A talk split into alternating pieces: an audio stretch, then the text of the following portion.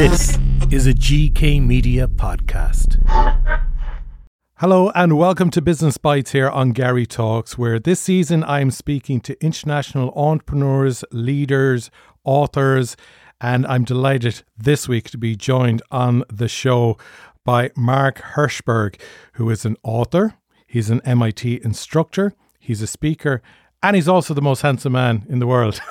You've been talking to my mom, I can see. Isn't that an introduction? Mark has written a book called Essential Skills for Success that no one taught you. And for people who have listened to previous podcasts that I've done, you know, often speak about, you know, there's so many skills we need to know in life that unfortunately we don't get to learn in the classroom growing up, or maybe we don't have the concentration span or the patience we can be know it alls at a certain age as well in our lives. But Mark, you're over in beautiful New York City. Thank you so much for taking the time out to chat to me on Garry Talks today. Tell me about your work in, in MIT and what led you to get involved in writing the book. I've had two parallel careers.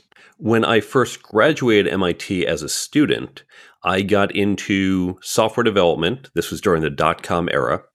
And I realized that I wanted to move into leadership positions. I wanted to be a CTO, Chief Technology Officer. But as I explored that path, I realized even though I was good at technology, as a pretty good programmer, there were a number of skills I would need that no one taught me leadership, networking, negotiating, team building, hiring, all these skills. And we're told they're important. People have told us since we were kids networking, it's so important but no one actually sits you down and teaches you how to do it. Mm. Now, we didn't have great podcasts like yours back then. We had fewer resources. So I was pretty much on my own trying to figure this out. And as I was doing that, MIT had gotten similar feedback from companies. Companies were saying, we want to see these skills in people we hire, not just from MIT, not just college students, not just entry level people, but everyone we hire. We look for these skills and we can't find it. So when I heard MIT was putting together a program on this, I reached out. I said, I've developed some training material I've used for myself and even for my teams because these skills help everyone on your team. And I figured I'd just give that to MIT and that will be it. But instead, MIT said, wait, not so fast. Please help us create more content. We love what you've given us. Please help us create more. And by the way, can you help teach? So, in parallel to my career building tech startups, which I still do, I've now been teaching for over 20 years at MIT. And that led to the book, The Career Toolkit, the Brain Bump app, and the speaking and everything else I do. Excellent. So, I mean, there's so much to dive into. And I know time is limited today, but firstly, what's the difference between a good leader and a good manager? Great question. And this is really subtle. Now, in my book, I have separate chapters on leadership and management because they are separate skills. Yeah. But at the same time, the way I end that section, most leaders, most good leaders manage and good managers lead. So even though we're going to talk about the difference, when you're in the real world doing it, just do it. Don't say, oh, wait, which am I doing today? Now, I would say time is time's limited, as you said on the show. So I'm going to share my favorite quote that distinguishes them, which comes from, if I'm remembering right, uh, Rear Admiral Grace Hopper.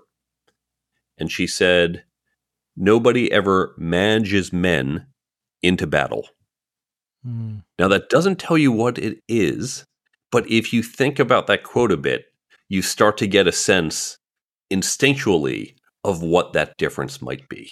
It's so true. And I think that's probably, you know, when I see people on the ground in an organization not happy, it is that thing of it comes from the top because the leader at the top, if you want to have that kind of structural diagram, um, it's, you know, they do create the culture. And it's also important for them to spot things maybe further down the chain if there's toxicity forming within an organization to, um, to be an example of how that is dealt with in the company. To your point, it really comes from the top. And one of the most important things a leader can do is set a vision. As a manager, you're just saying, well, we need to get this done. Okay, you work on this, she's going to work on that, and let's coordinate tomorrow. And people might buy into it or not. Your job is just to coordinate and move things forward. But as a leader of the company, you can't just say, well, okay, let's just make sure this gets done, that gets done. You have to set forth that larger vision to motivate people. And if you're not doing that, you're probably not leading, you're just managing. And then where do you think people can actually find that vision? Because it's easy to say our vision is we're going to be the best at what we do. But it's very hard to motivate people with just a simplified vision like that. So where can people find a vision that really drives them and the people working with them? Great question. And even starting with we're going to be the best, because what does the best mean? If you think about any product line, best might be, well, you are the most premium, expensive version, and you're the best in terms of quality, but you're not accessible to many people. Many people can't afford your product or service. There's something to be said for we're the cheapest, we're the most accessible. Maybe you want to be the most flexible, the most useful in many cases. So, best can even mean different things. Mm. And then this ties to what we're talking about. What does it mean? What's going to motivate people to say we're the best? Well, if it is, I take pride in we have the best version of this product on earth, the highest quality, okay, that's going to inspire people. Some people do want to feel we are the best. Others might say, this product, if we can get into the hands of as many people as possible, it might not be the best version of it in terms of quality or the most durable or most flexible, but we're reaching out and helping so many people. Think, for example, about, let's say, emergency shelters. Now, as shelters go, your home, my home, much nicer than an emergency shelter. But when there is a crisis and you're saying what we build, it's not going to last even a year, but we can get out there and put people in shelters after a crisis, after an earthquake. What kind of impact are we having there? And so it aligns to the goals of the people. As a good leader, you have to listen and understand what motivates your people and then show them how your vision connects to their motivating factors. And do you think it's important then to have a genuine, good, moral wish within that vision where you really genuinely want to make a difference in the world or make a difference in people's lives? Or can it just be a more colder business approach? The classic leadership question is is and they'll usually pick some dictator from the 20th century is this person a good leader we can even imagine certain more recent presidents is a person a good leader and the question is really does morality play into it because if our definition is having that vision getting people to buy into it we've seen leaders do that for things many of us consider immoral and i would argue that in a technical definition that happens to be true, you don't have to have morality in it. That said, one of the chapters in my book is on ethics because I strongly believe we have to put ethics in our business. And so while you can do that, I would encourage you towards having ethics or morals as a foundation of your business and your vision. That's not saying everything you do has to save the world, yeah. but if it's immoral, if it's hurting others, I would I'd say that that's really not a good thing to do, even if technically it qualifies as a vision. So moving on then to another major topic that you focus on in the book, negotiating.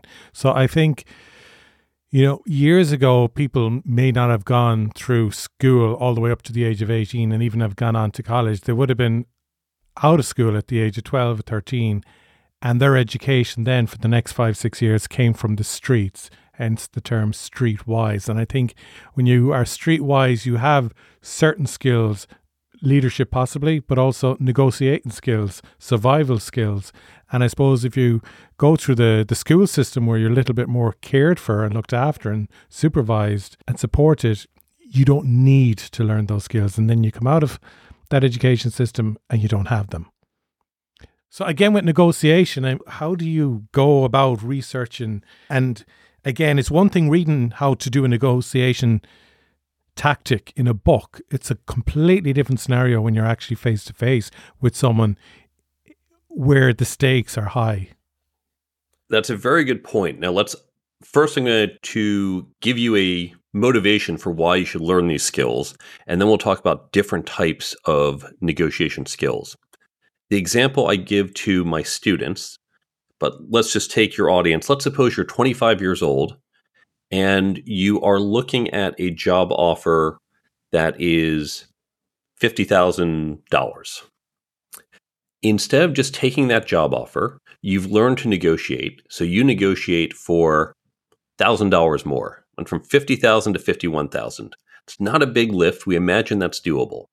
That negotiation will take you 10 minutes, a call, maybe a few emails back and forth. If you do nothing else in your career, you just had that one five ten minute negotiation, you just earned yourself $1,000 more for the next 40 years. In 10 minutes, you just got $40,000. That's wow. incredible. Mm. But of course, you're not staying in that job for 40 years. You'll have raises and promotions, you'll negotiate those. So learning to negotiate, it's like compound interest. It just keeps being additive and additive. And so the ROI on learning to negotiate is huge. And by the way, this actually applies to the other skills like leadership and networking and communications. It just won't be, oh, I got $1,000 more because I was a better leader in those five minutes. It builds up over time. So it applies to all these skills. Negotiation is the easiest to do the math. Now, you brought up the example of being streetwise. And in fact, we see there's a popular negotiation book written by a, um, a hostage negotiator. And it talks about a lot of streetwise skills. But that's not actually what a lot of business negotiations is. And this is subtle but important because when you think about a hostage negotiation or the example you gave of people on the street, you're standing there, maybe you're in a gang, maybe they're the, the local bullies, and you have right now a situation that's going to get resolved in the next few minutes. Emotions are high, there's that physical threat, there's no like timeout. Mm. Hostage negotiations, you can't say, listen, it's been a long day. Let's just let's all go home. We'll pick this up tomorrow morning. You also can't say, like, you know what, why don't we compromise? You kill two of the hostages, send out three, everybody wins. those aren't options. But in fact, in business negotiations, those are options. You can compromise and give things up. You also can and do take breaks. A lot of negotiations today, in fact, are done through email, are done where we're not necessarily as face to face. Now, that's not to say emotions aren't part of it, especially if you're buying or selling a company or your job is on the line or a bonus. It can be emotional, but it's not the same as when you are physically there and your adrenaline is rushing. And so it's important to understand both of those are valid negotiation skills that we should learn because you may have negotiations where it is on the spot. Hmm. But some of the techniques used in one are not as applicable to the other. And so it's just important to understand as you learn negotiation skills, which skills you're learning. If someone's gone into a meeting and they feel that they're dealing with a client who has the upper hand. You know, maybe that client can take their business elsewhere or they already have that client on the books and they know that they cannot afford to dilute that client and the client is well aware of that. So they really are going in as the underdog. How would you kind of tee someone up to go into a negotiation there? Let me give two pieces of advice. The first, of course, is generally when we are negotiating, you are trying to either strengthen your position or weaken the position of the other party. So either you make your offering better or you convince the other party that the alternative options to a deal with you are not as good. Those other companies aren't as good, or you're going to have to take more time to get them up to speed. I already know your business. So those are going to be your, your main two strategies. But the better strategy comes from I'm going to use actually Israeli research. This is from from terrorism from a different type. They found that the best time to stop a terrorist with a bomb is before that terrorist actually puts the bomb on. Once that person is headed towards the market, it's really hard. But if you can stop them months ahead of time, much easier, much lower cost. And when you think about this meeting, when you're going into the meeting and saying, "Oh, our position's not so good," okay, you're this is your last minute attempt. If a month prior, if three months prior, you could say, "What can we do today to strengthen our position?" or weaken the other options, you probably can do so more cheaply or have more options available than what you can do in the two minutes before you walk in the door. In fact, I see this with salespeople who do the oh, once a year, I'm going to call that client again and just, hey, how's it going? And oh, you're not happy. You should have been proactively looking at that engagement for the past 12 months. Maybe not every day, but if you're more proactive, it's usually cheaper to take a preventative measure. Excellent. Very good. I feel like I'm in MIT now myself, just soaking up all this information and knowledge. You talk about networking, and it's something that I personally do not like. So there's obviously an attitude or perspective that I have about networking, but I don't like when I'm in a room or there's a conference on and it's like, okay, everyone head off to the back of the room now and grab a tea or a coffee and network with each other. And it's this kind of forced, I'm going to pitch to you and you're going to pitch to me. And I'm probably not interested in what you're doing. So I'm going to be scanning the room to see if there's someone more interesting to talk to. And you're probably going to be doing the same. And it's just this forced awkwardness upon people. And uh, certainly over the last few years with remote working and COVID and so on, we've gotten used to more communication being through emails, voice memos, and so on that we haven't had to we've we've lost our practice of that in-person conversation and networking. So for someone who hates networking based on those reasons, what would you say to someone because I know there's benefits in networking, but how, how would you kind of prepare someone to go in to a networking event? I also hate what you're describing. We're going to reframe how you're looking at networking. Networking is really about relationship building more than anything else. Now, unfortunately, people see it as transactional. How do I sell to you? It's about building relationships. So let's use as an analogy a different type of relationship we're all familiar with. Let's think dating. Now, what happens if you're going on a first date?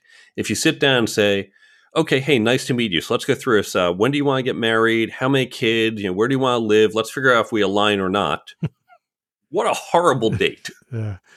I'm sure hand, they exist as well, those dates. but if it's okay, hey, let's sit down, you know, tell me about yourself. Oh, hey, you grew up here. That's really interesting. Oh, this is what I do as a hobby. You like that too. Great. Let's just learn about each other. And some dates can lead to future dates and marriage. Some go nowhere. I was actually having dinner last night with a woman. We went on a date. And after a date, I said, Listen, I'm not feeling the chemistry, but you seem like a great person and we've got some things in common. Let's stay in touch. And so I looked at, let's just meet. I'm not trying to sell you on marrying me. Just let's meet and see where things go.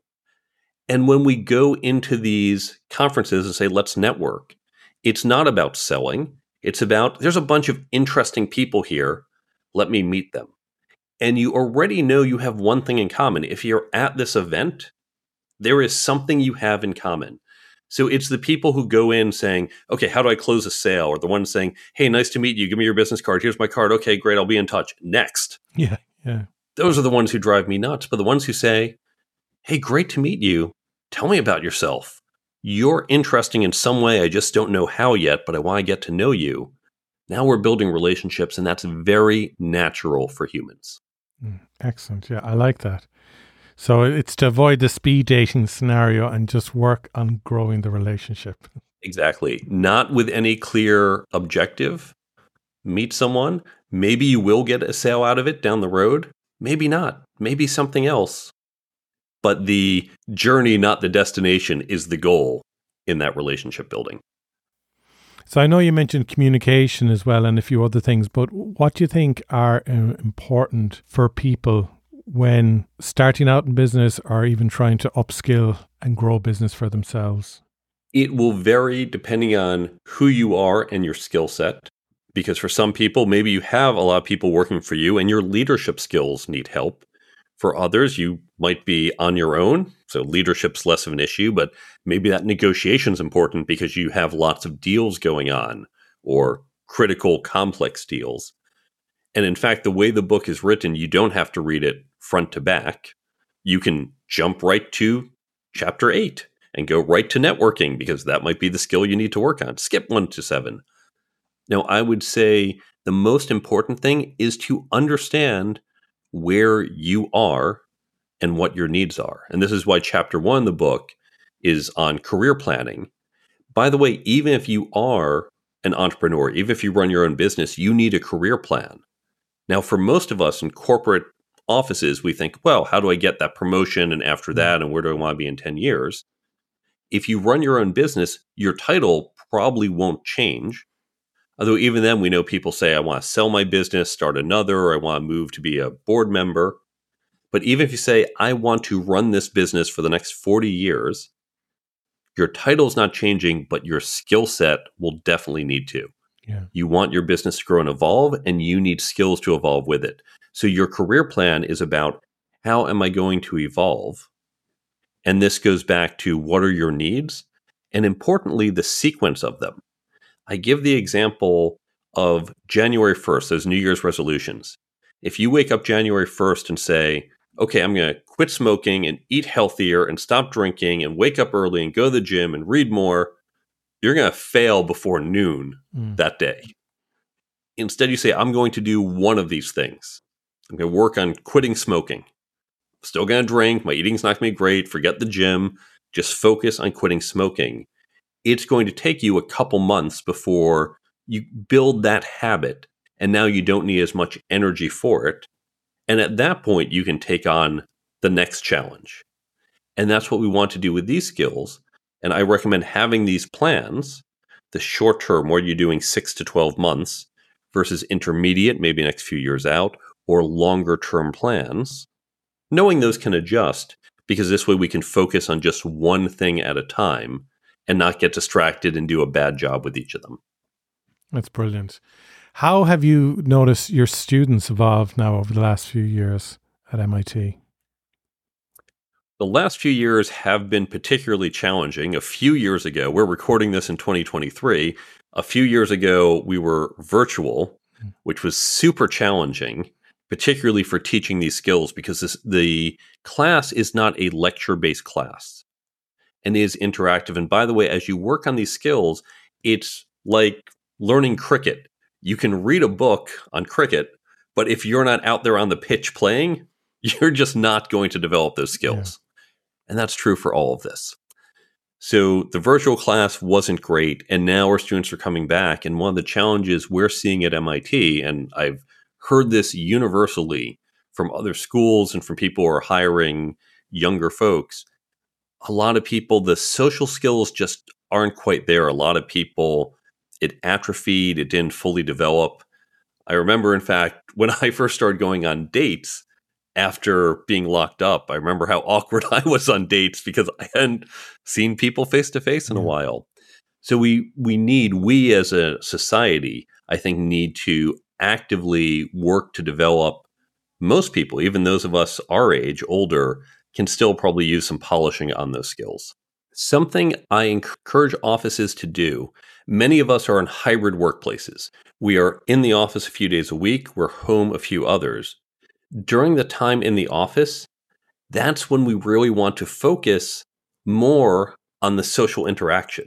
And this seems counterintuitive, and especially the managers. The managers are the ones saying, "No, no, I want you in the office because I need to see you working. Yeah, yeah.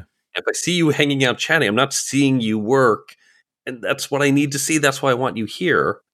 But in fact, it's when we're together that's the opportunity to have those hallway conversations.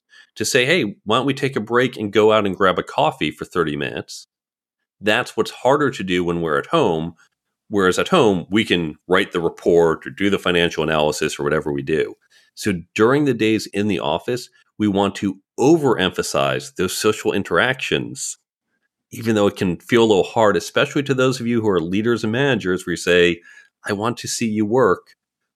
Focus on having them engage and connect socially and interact with each others to rebuild those skills.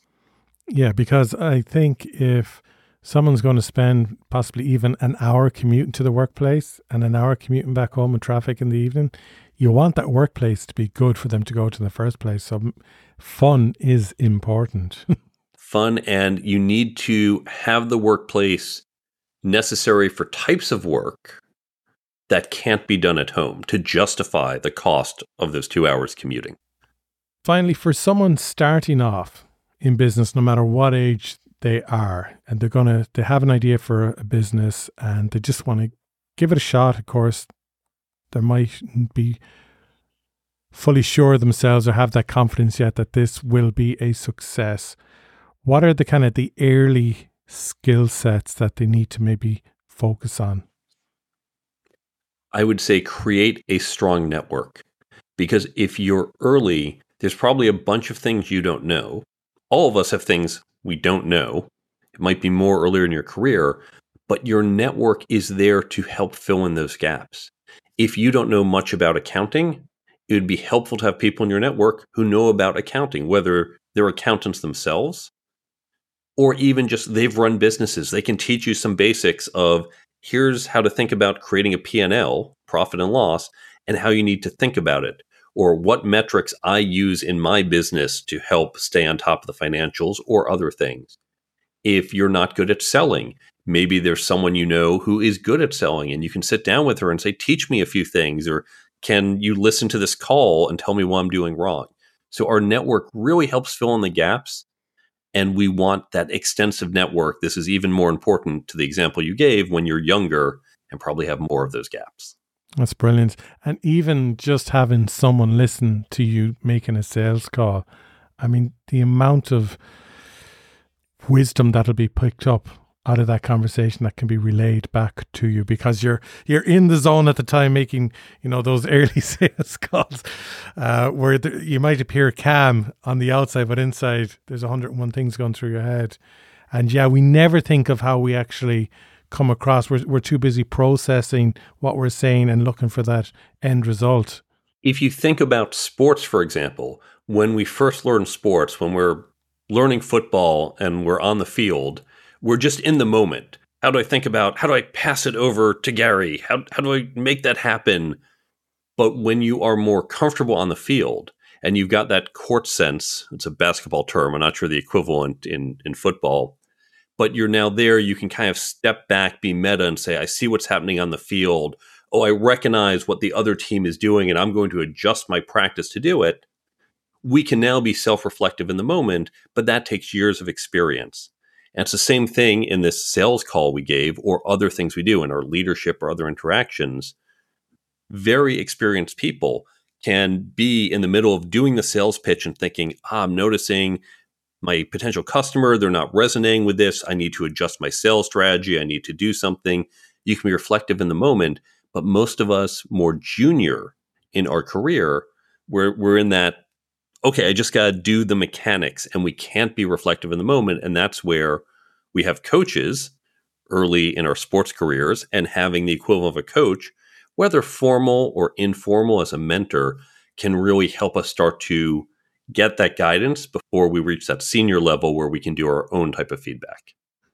So, Mark, just before we finish up, can you tell us again the name of your book, the website, and also the app?